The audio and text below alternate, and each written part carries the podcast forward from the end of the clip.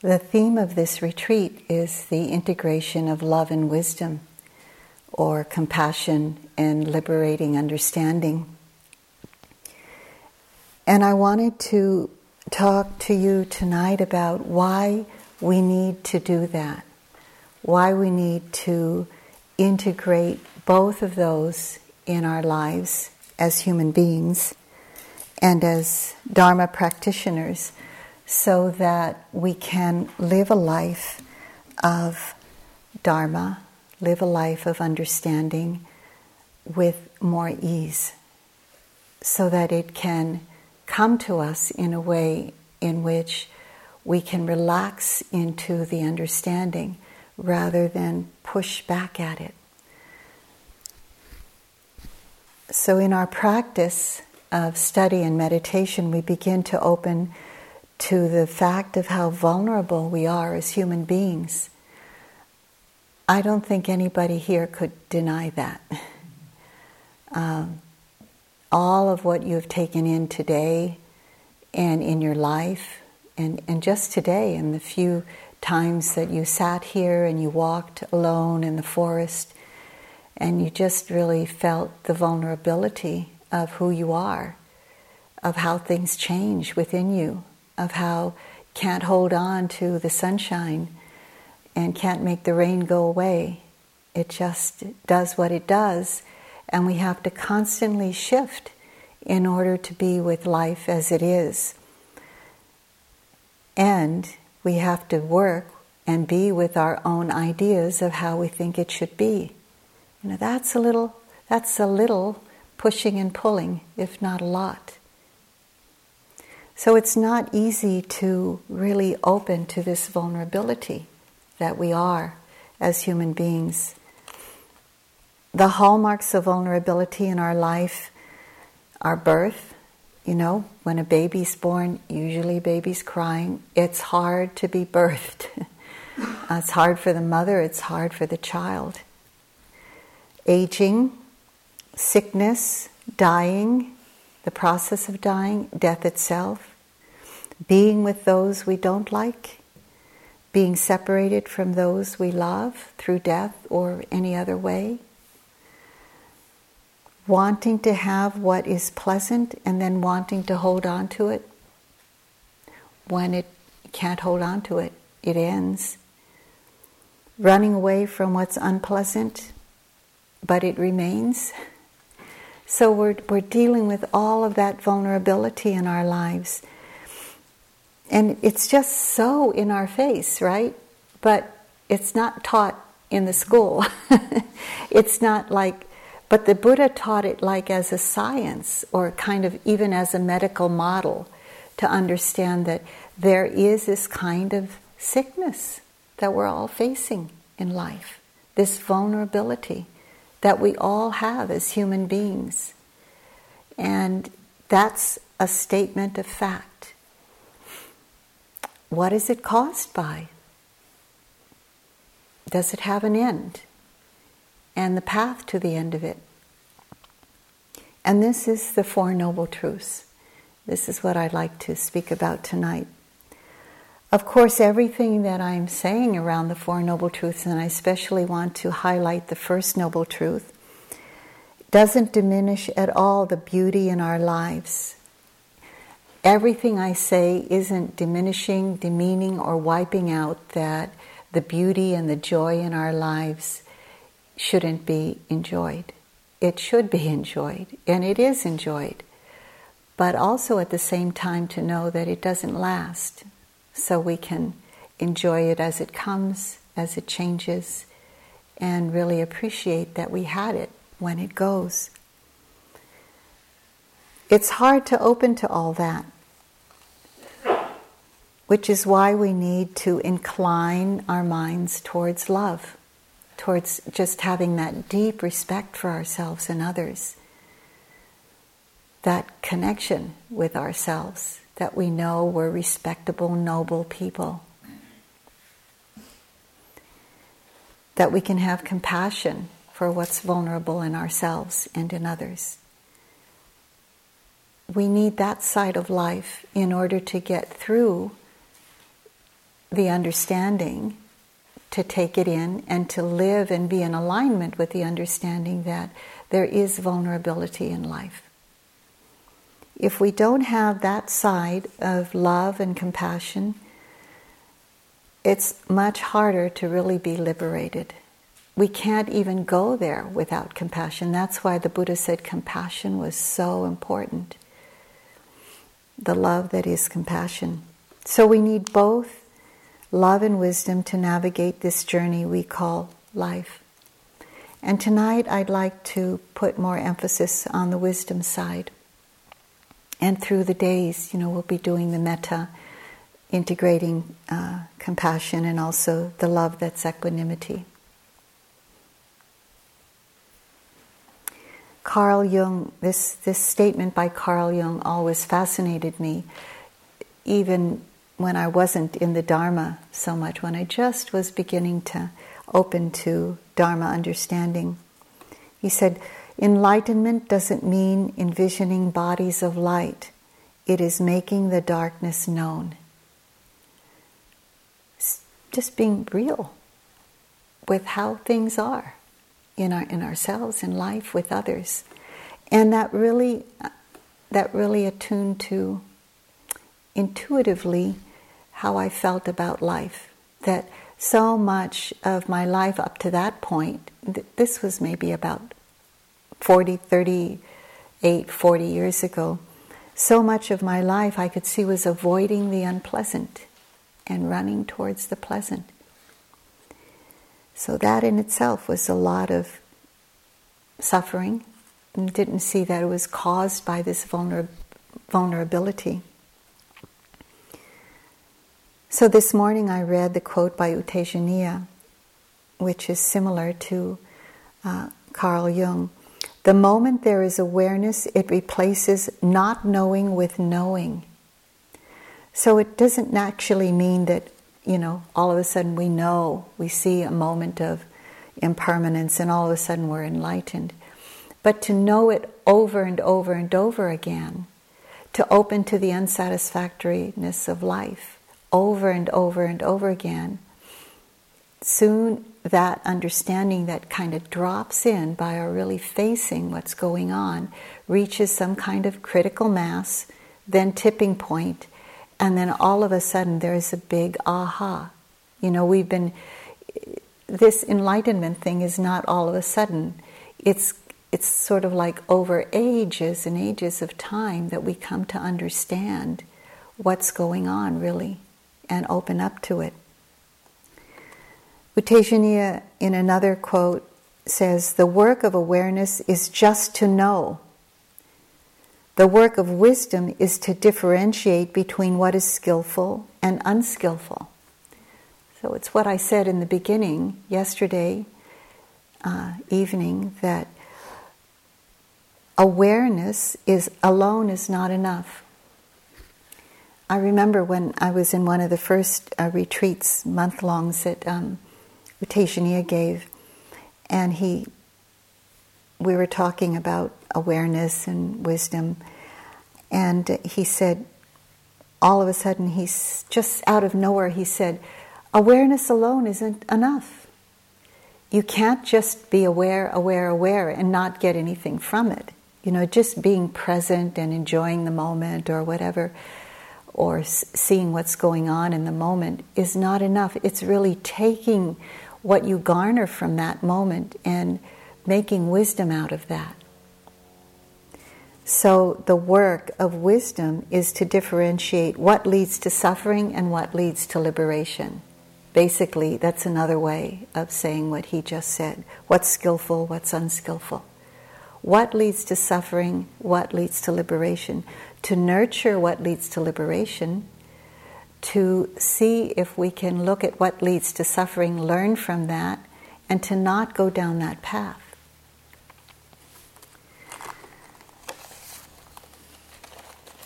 So, in trying, um, going through so many of my notes and trying to suss out what, what could I say about all this that makes this point of how things, love and wisdom, need to come together.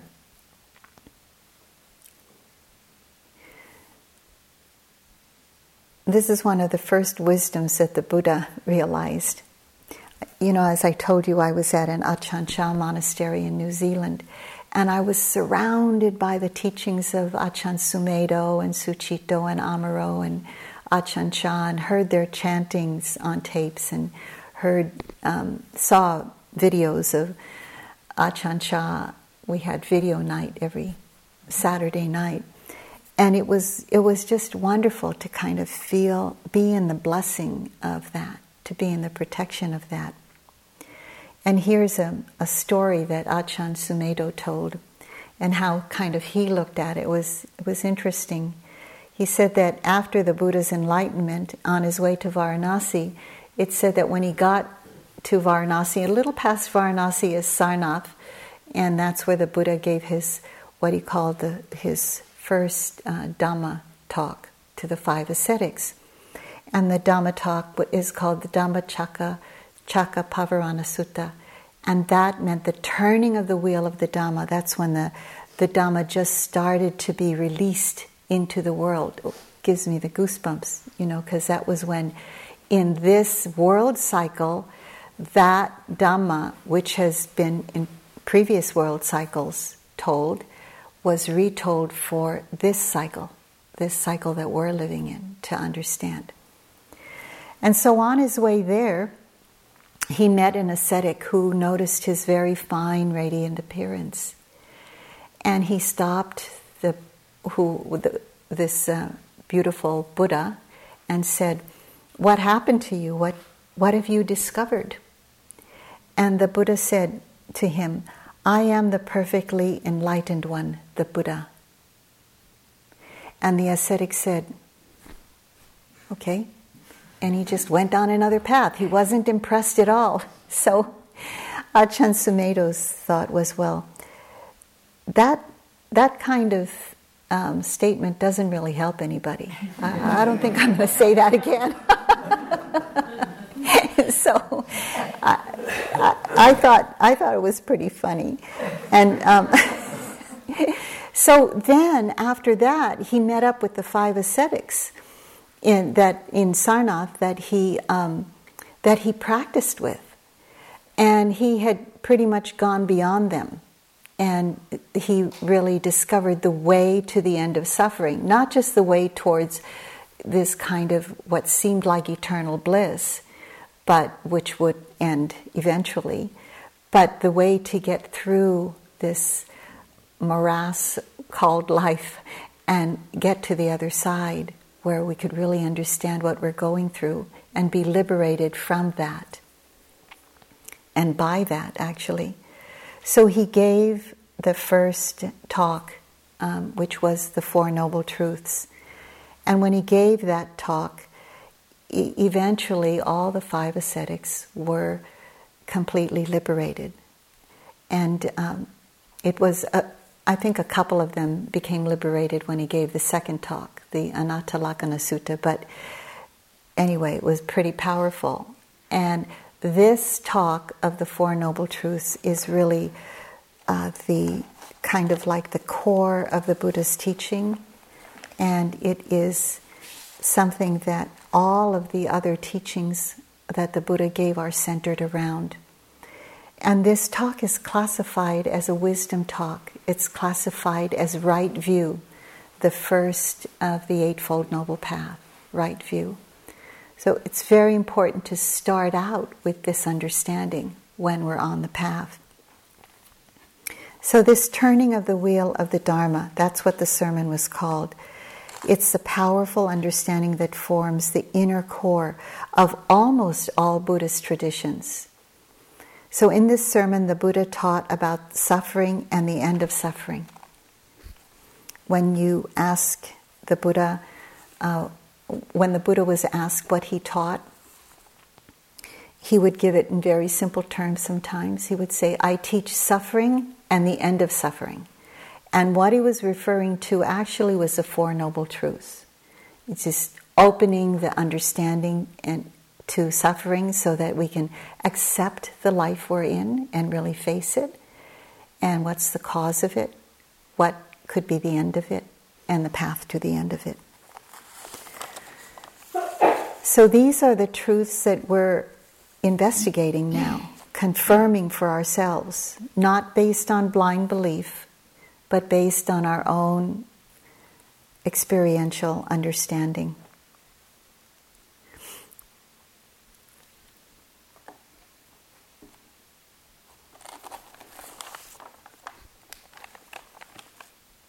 Essentially, um, this first noble truth, the opening to uh, understanding dukkha, is the beginning of right view.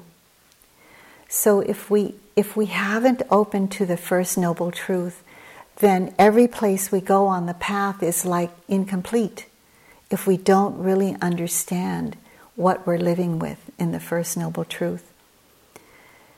Which states in this way um, there is the truth of suffering.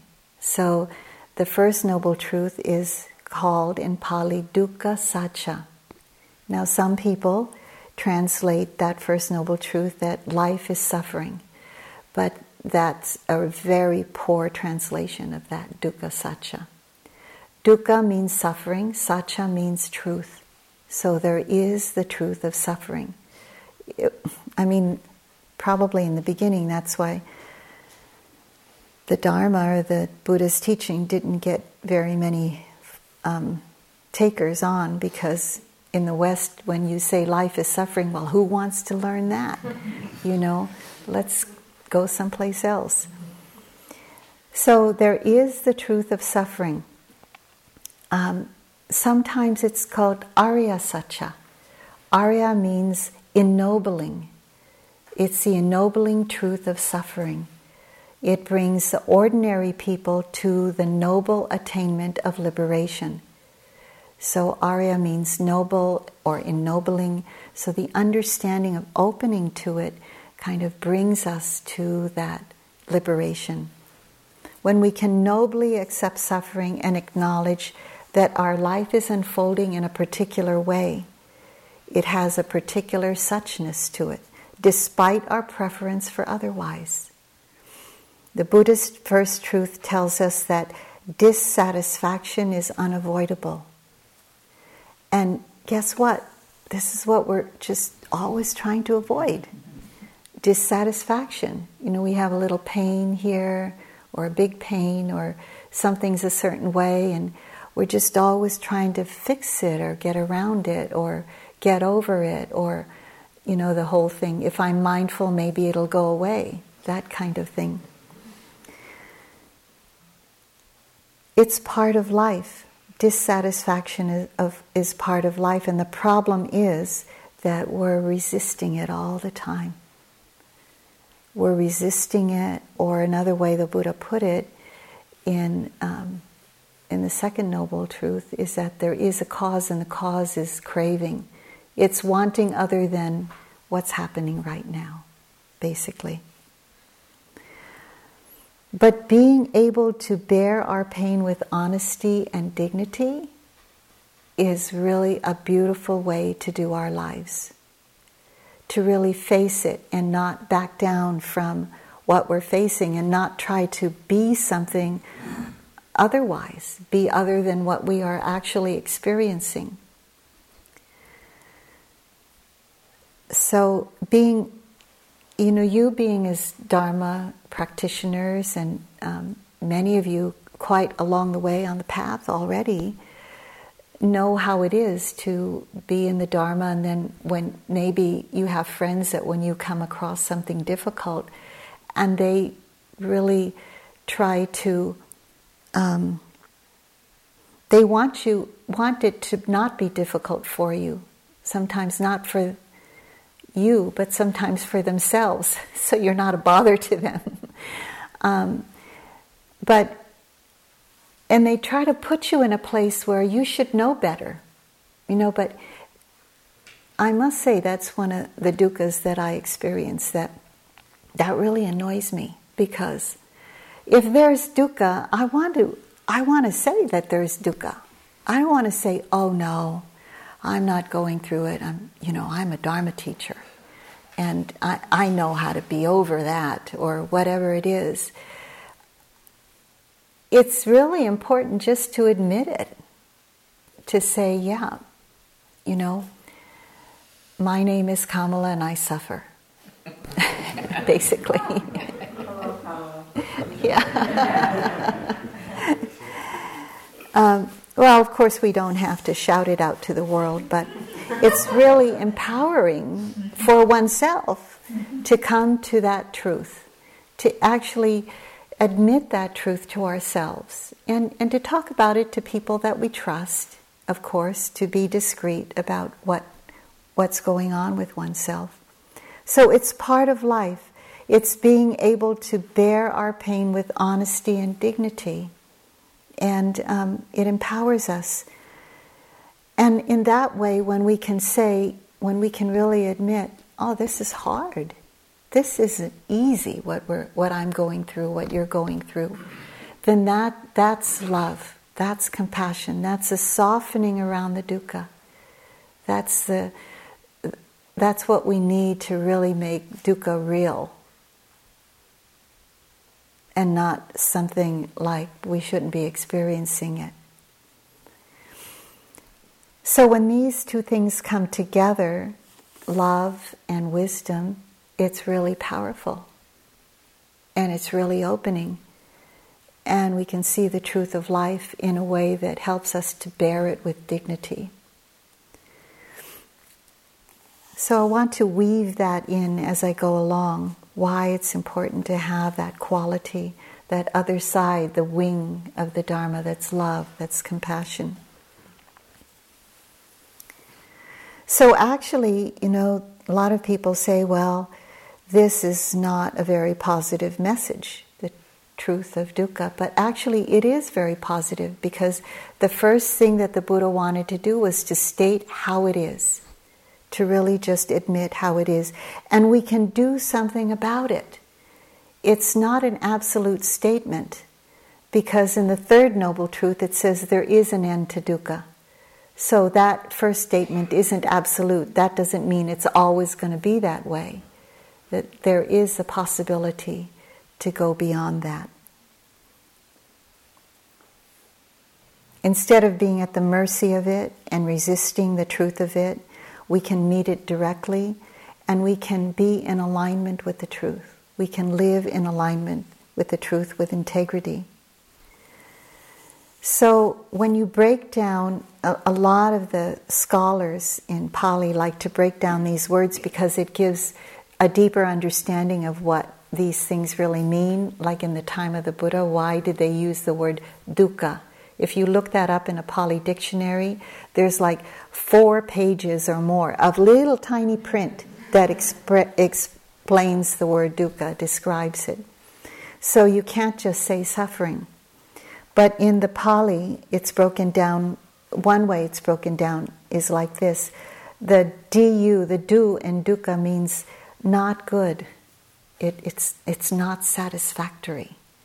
And ka is describing the hub of a wheel that's not put on center. It's kind of off center. So when the hub of that wheel is off center, you can imagine when it turns around and around, it's a bumpy ride, right? So that's why they use the word dukkha. The truth of suffering. It's a very positive message. I was uh, reading in an article by um, Thanissara. She was a nun in the Ajahn Chah tradition and recently, a few years ago, disrobed and teaching in, um, in Africa now. She put this poem in, in a, um, a, a talk she gave about dukkha. It's by Mark Nepo, it's beautiful. He says, Having loved enough and lost enough, I am no longer searching, just opening, no longer trying to make sense of pain, but being a soft and sturdy home in which real things can land. These are the irritations that rub to a pearl. You can, you know, get that vision of like just those irritations that are happening in this body mind uh, with us as human beings, and it makes us shine. It makes that pearl, that wisdom come out in us. Having loved enough and lost enough, I'm no longer searching, just opening. No longer trying to make sense of pain, but being a soft and sturdy home in which real things can land. These are the irritations that rub to a pearl. And also, you know, some people would say to me and others on the path, in my position, you know, with peers, they would say, oh, just think, Kamala, how, how much more wise you're going to be after all this suffering. I'd say, I don't want to hear that right now, you know. I am not there right now. Right now, I am in suffering. So would you please just notice that? I mean, you don't have to feel sorry for me, but that's where I'm at. And I'm not going to deny it. Um, yeah but I don't have to bring people down with me either. So, when we experience this first noble truth, when we practice here in the stillness and see what goes on in the body, there's all kinds of subtleties that we see. There's the discomfort, the unpleasantness in the body, and automatically we, we move away from it. There are thoughts that come up of discontentment, of that we want it to be different somehow. And, you know, we're, we're constantly grappling. There are moments of real stillness and beauty, of course, when we walk around here and we take in nature and feel the gratitude, and there are beautiful moments, of course. But check it out how many moments that we just don't feel like things are satisfactory. It's we're running towards something else all the time, trying to either cover up what's painful or run away from it or distract ourselves somehow. That's why we think a lot. We think we're going to end up with something that's finally going to say, okay, now you're free of all this. But sort of like a dog chasing its tail. Sometimes, not all thoughts are like that. The consumer world we live in has taken advantage of this instinct, you know, to run away from difficulty and distracted us from seeing the core truth of life. It's not anybody's fault, it's just the way it is on this human realm. I'm not blaming, you know, all those um, people that sell those beautiful things in stores. I get attracted to them too. I'm just saying it's how it is in this life.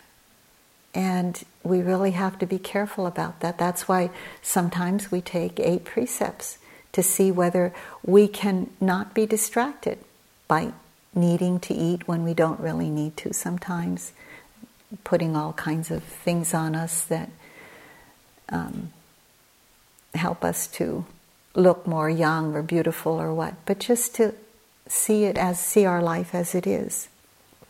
Nothing wrong with that. But sometimes, when we don't have those uh, places where it's distracting us, we see things more clearly. So we're constantly chasing after pleasant and not knowing that it's dukkha. Because dukkha is the core of dukkha is ignorance. We're identified with the pain or what's difficult. This is also dukkha being identified with what's going on. We blame others. This is dukkha. We project onto ourselves when we feel a kind of suffering and think that it's our personal fa- failure. This is dukkha. There are so many ways.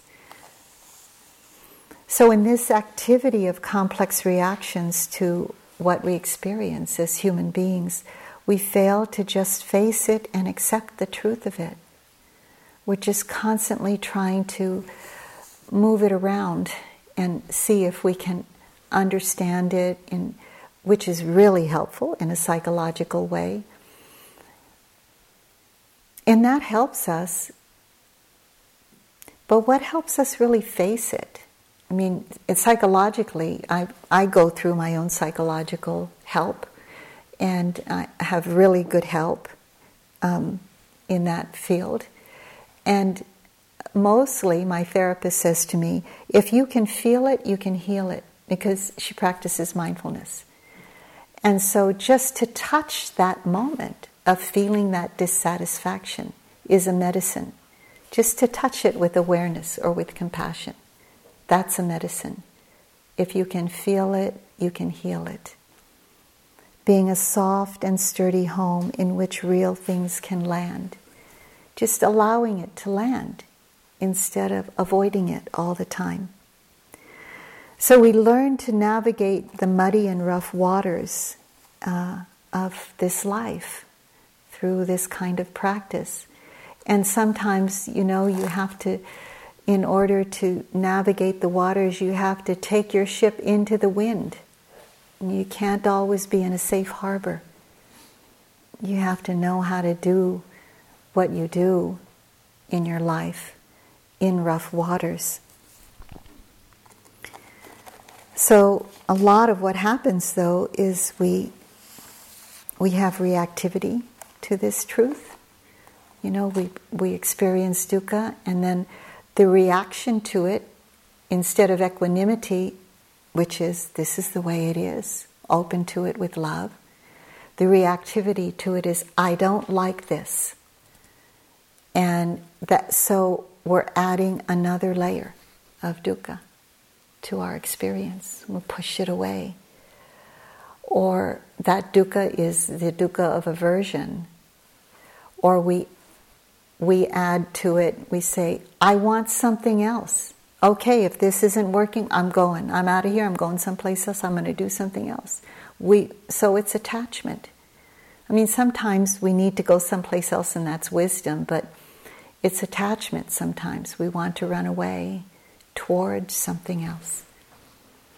Or sometimes it's like, oh, let's cover it up, let's distract ourselves. And that's delusion. So there are so many ways that we see that we're adding more dukkha to dukkha. And the antidote to all that is just to face it, just to be with it. So, this is what we're learning here. Can we sit with the body in pain and not always move when a moment of pain arises? Can we just stay with it? Or when a thought arises that, you know, we really don't like, can you just see it as this energy arising and passing away? Or an emotion comes that we're really sick and tired of, you know, it's like, oh, again and we just kind of weary out on that. And can you just kind of oomph it up um, for a moment? Just say, okay, just for a moment, just touch this moment. So we're learning ways to just be with all of those difficult things that arise in our lives. In this kind of container is like looking at dukkha through a magnifying glass. That's why it's not so easy. So, the Four Noble Truths, and the first one is essentially the starting point of all the teachings the Buddha gave, the container. The truth of suffering, dukkha sacca, should be investigated. So, these, this is the way the Buddha recommended that we relate to this first noble truth dukkha sacca, it should be investigated. And so we have the saying in the Dharma, ehi passiko, come and see for yourself. Um, Munindra, I would always hear my first teacher saying that to people. You know, they'd want him to explain everything. And of course he would. You'd, you would ask him a question, And he would answer that question until the last person in the room would leave.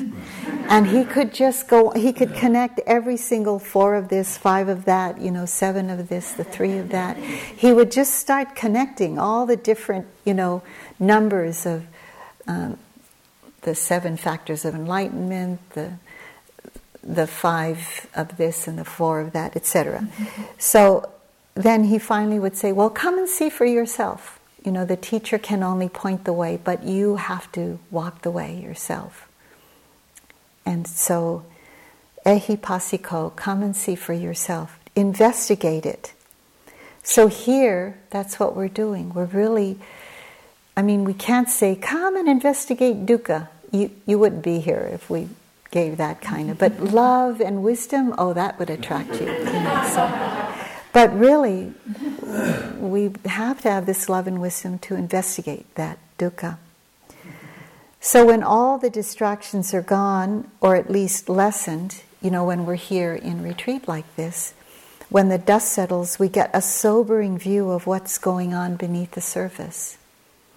And it's really challenging to see that.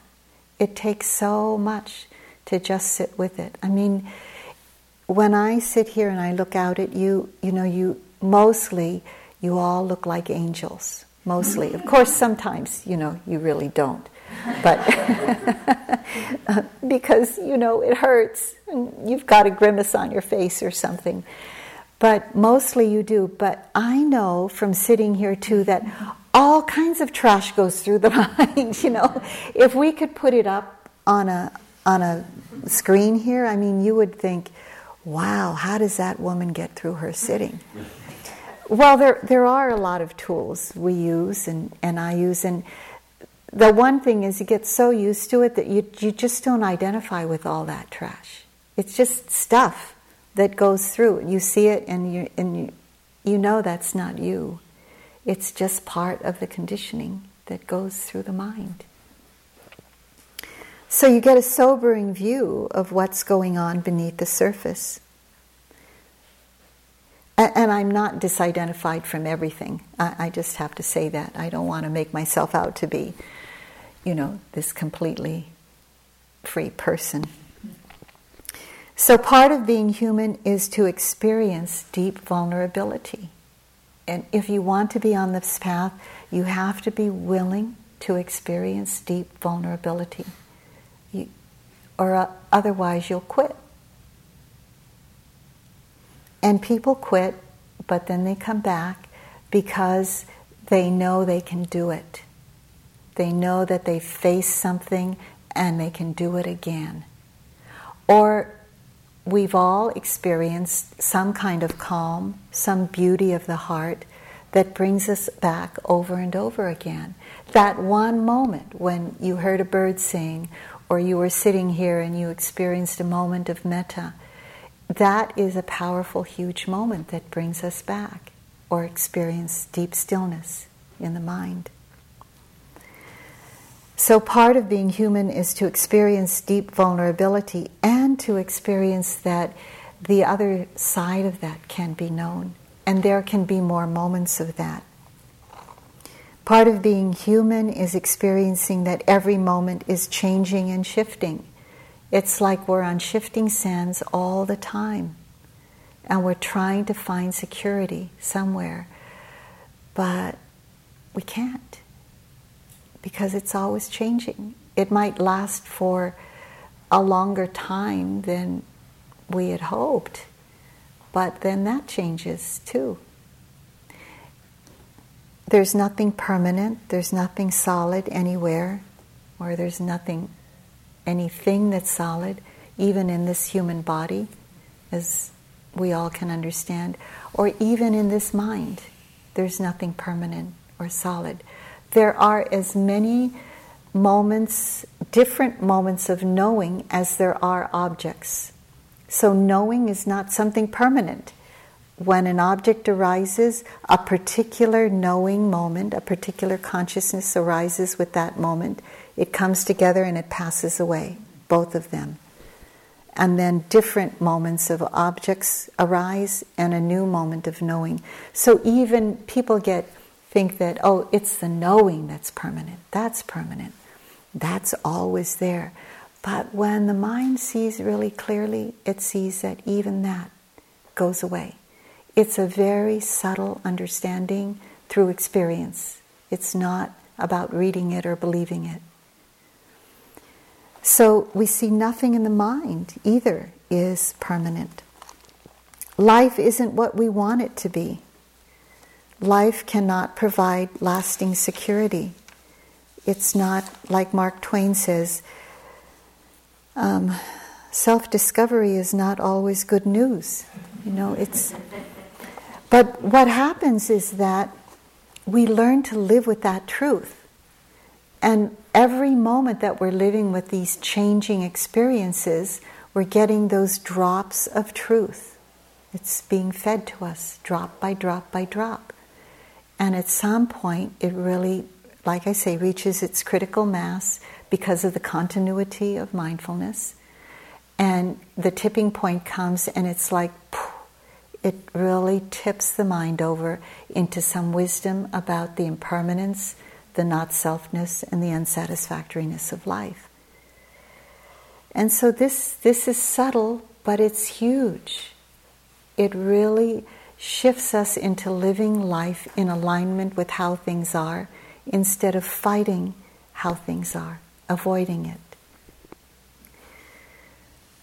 So the, that it changes, life changes in every moment, is not the problem, and we make that the problem. The problem is that because we've not seen clearly, because it's not been investigated how it actually is, because there is attachment to how we want to have it or think life should be, that's the problem. And that's, that's all part of the Four Noble Truths. The first noble truth of suffering is the ailment. To be born into this world is to experience the unsatisfactory states of sickness, old age, and death, of associating with things we do not like, of being separated from things we like, of not attaining our wishes. This is the ailment that should be investigated. It's like we're doing research here. The cause, the second noble truth, the noble truth of the origin of suffering. We suffer because we do not understand the nature of our existence and because we want the conditions in our lives to be other than they are or they were. All suffering is the outcome of craving, wanting it to be as we want it to be. Craving rooted in ignorance. So, this is the second noble truth. The truth of the cause of suffering is craving rooted in ignorance. And the Buddha recommended that we relate to this cause of suffering, the second noble truth, in a way that um, abandons it, relinquishes craving. So when we see the wanting in our minds, then what we notice is that the wanting, the stickiness is there, the, the kind of reaching out for something is there.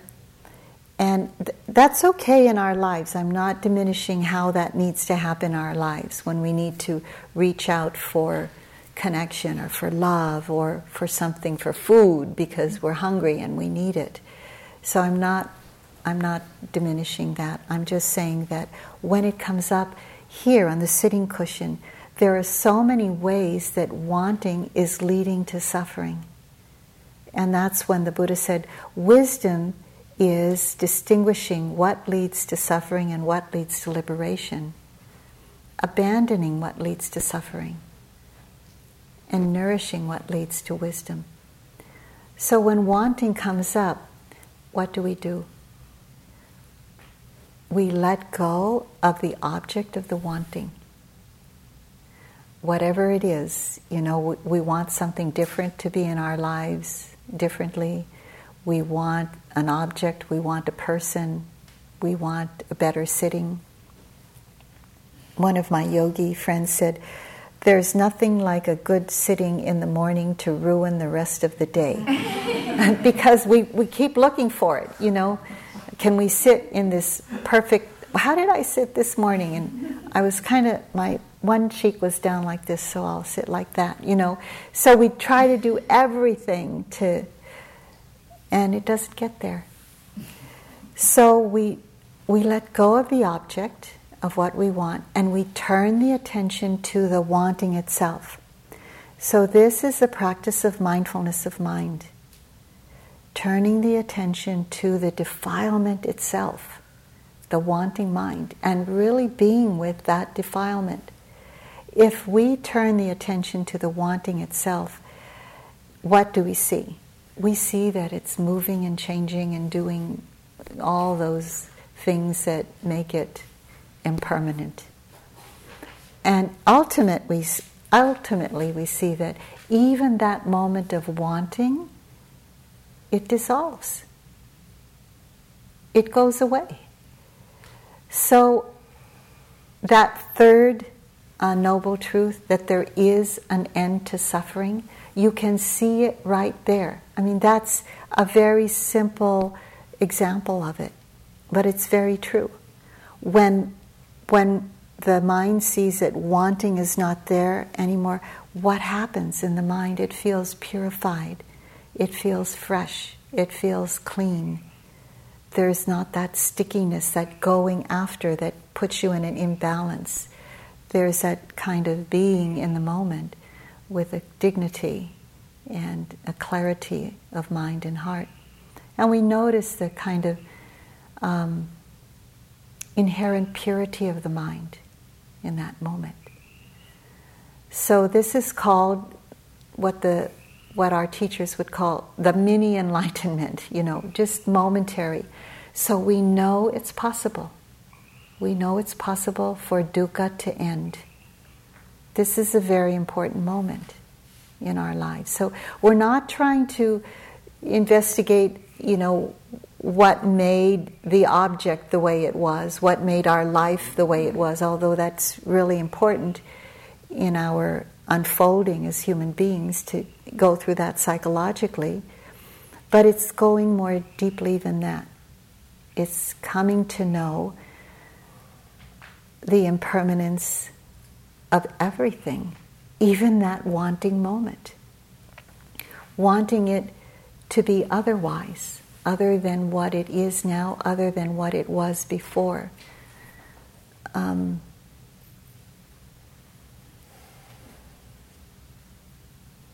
I'm trying to remember a quote, it will come to me. So, the heart of the Buddha's teaching is distilled in his admonition nothing whatsoever should be clung to. But really, nothing whatsoever could be clung to because what we see is that it all disappears anyway. It's all evanescent.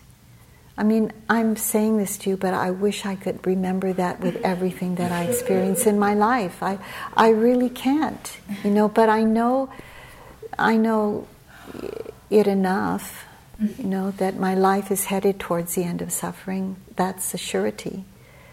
But until then, you know, there's there's a lot that's being clung to, and it's suffering.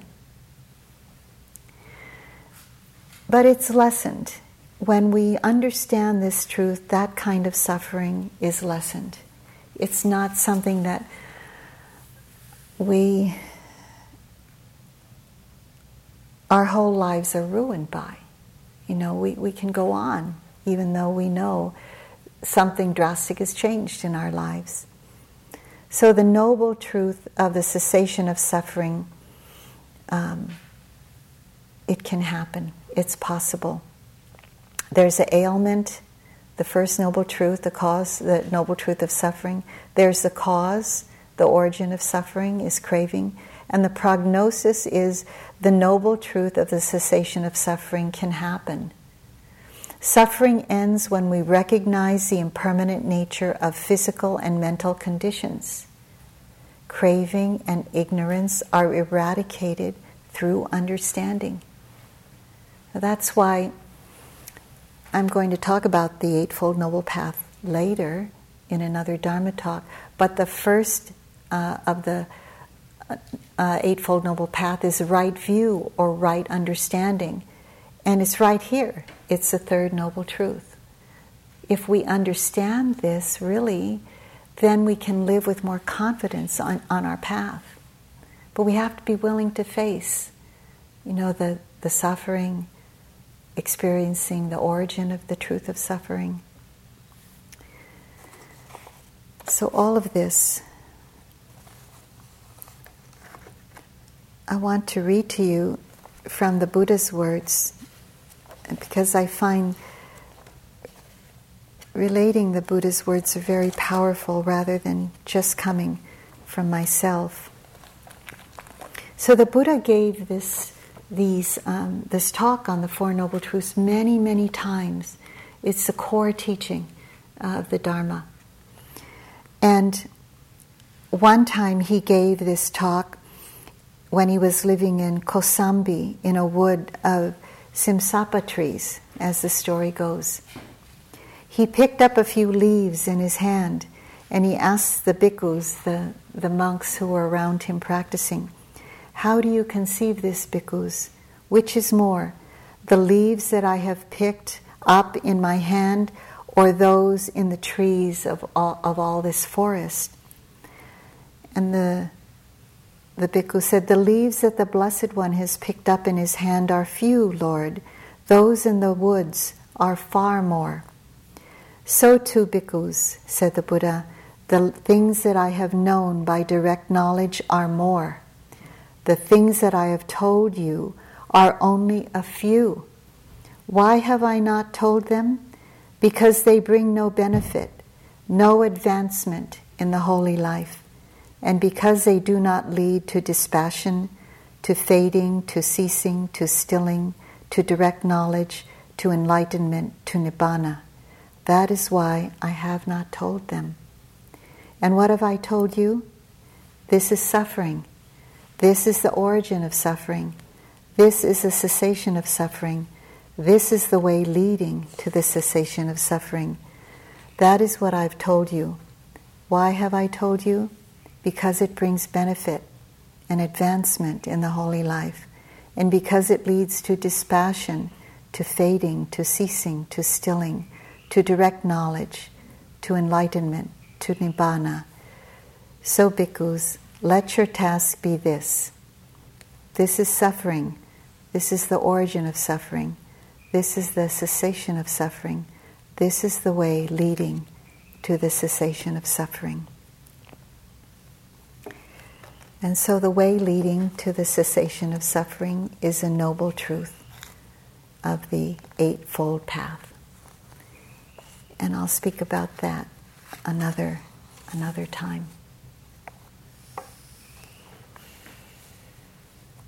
So, this is what the Buddha spoke of, which is letting us know in many different ways through different um, talks that he gave about his confidence that we can actually experience this in this very life, that we don't have to wait till some other lifetime or world cycle. That the Four Noble Truths and the paths that lead towards the end of suffering is right before us, and we're actually right on it, and we can practice it, and it's something to develop. So, the fourth noble truth, the way that we can relate to it is to be developed, it said.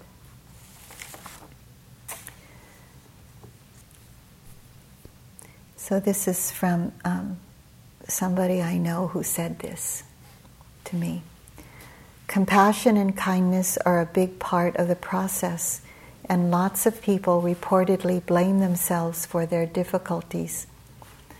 But some conditions you have to learn to live with because they aren't going to disappear, no matter how determined a person is or how strong the drugs are. There's something very beautiful about learning to walk beside whatever difficulty you've got with dignity, acceptance, and grace. And that's opening to the Four Noble Truths. So let's sit for a moment.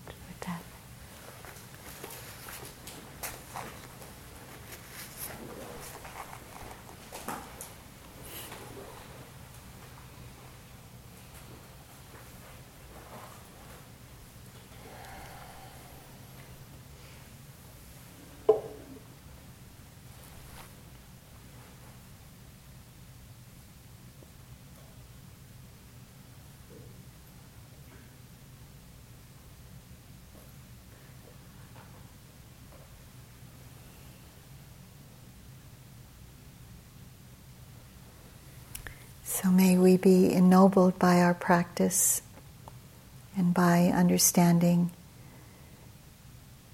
and living in alignment with the Four Noble Truths.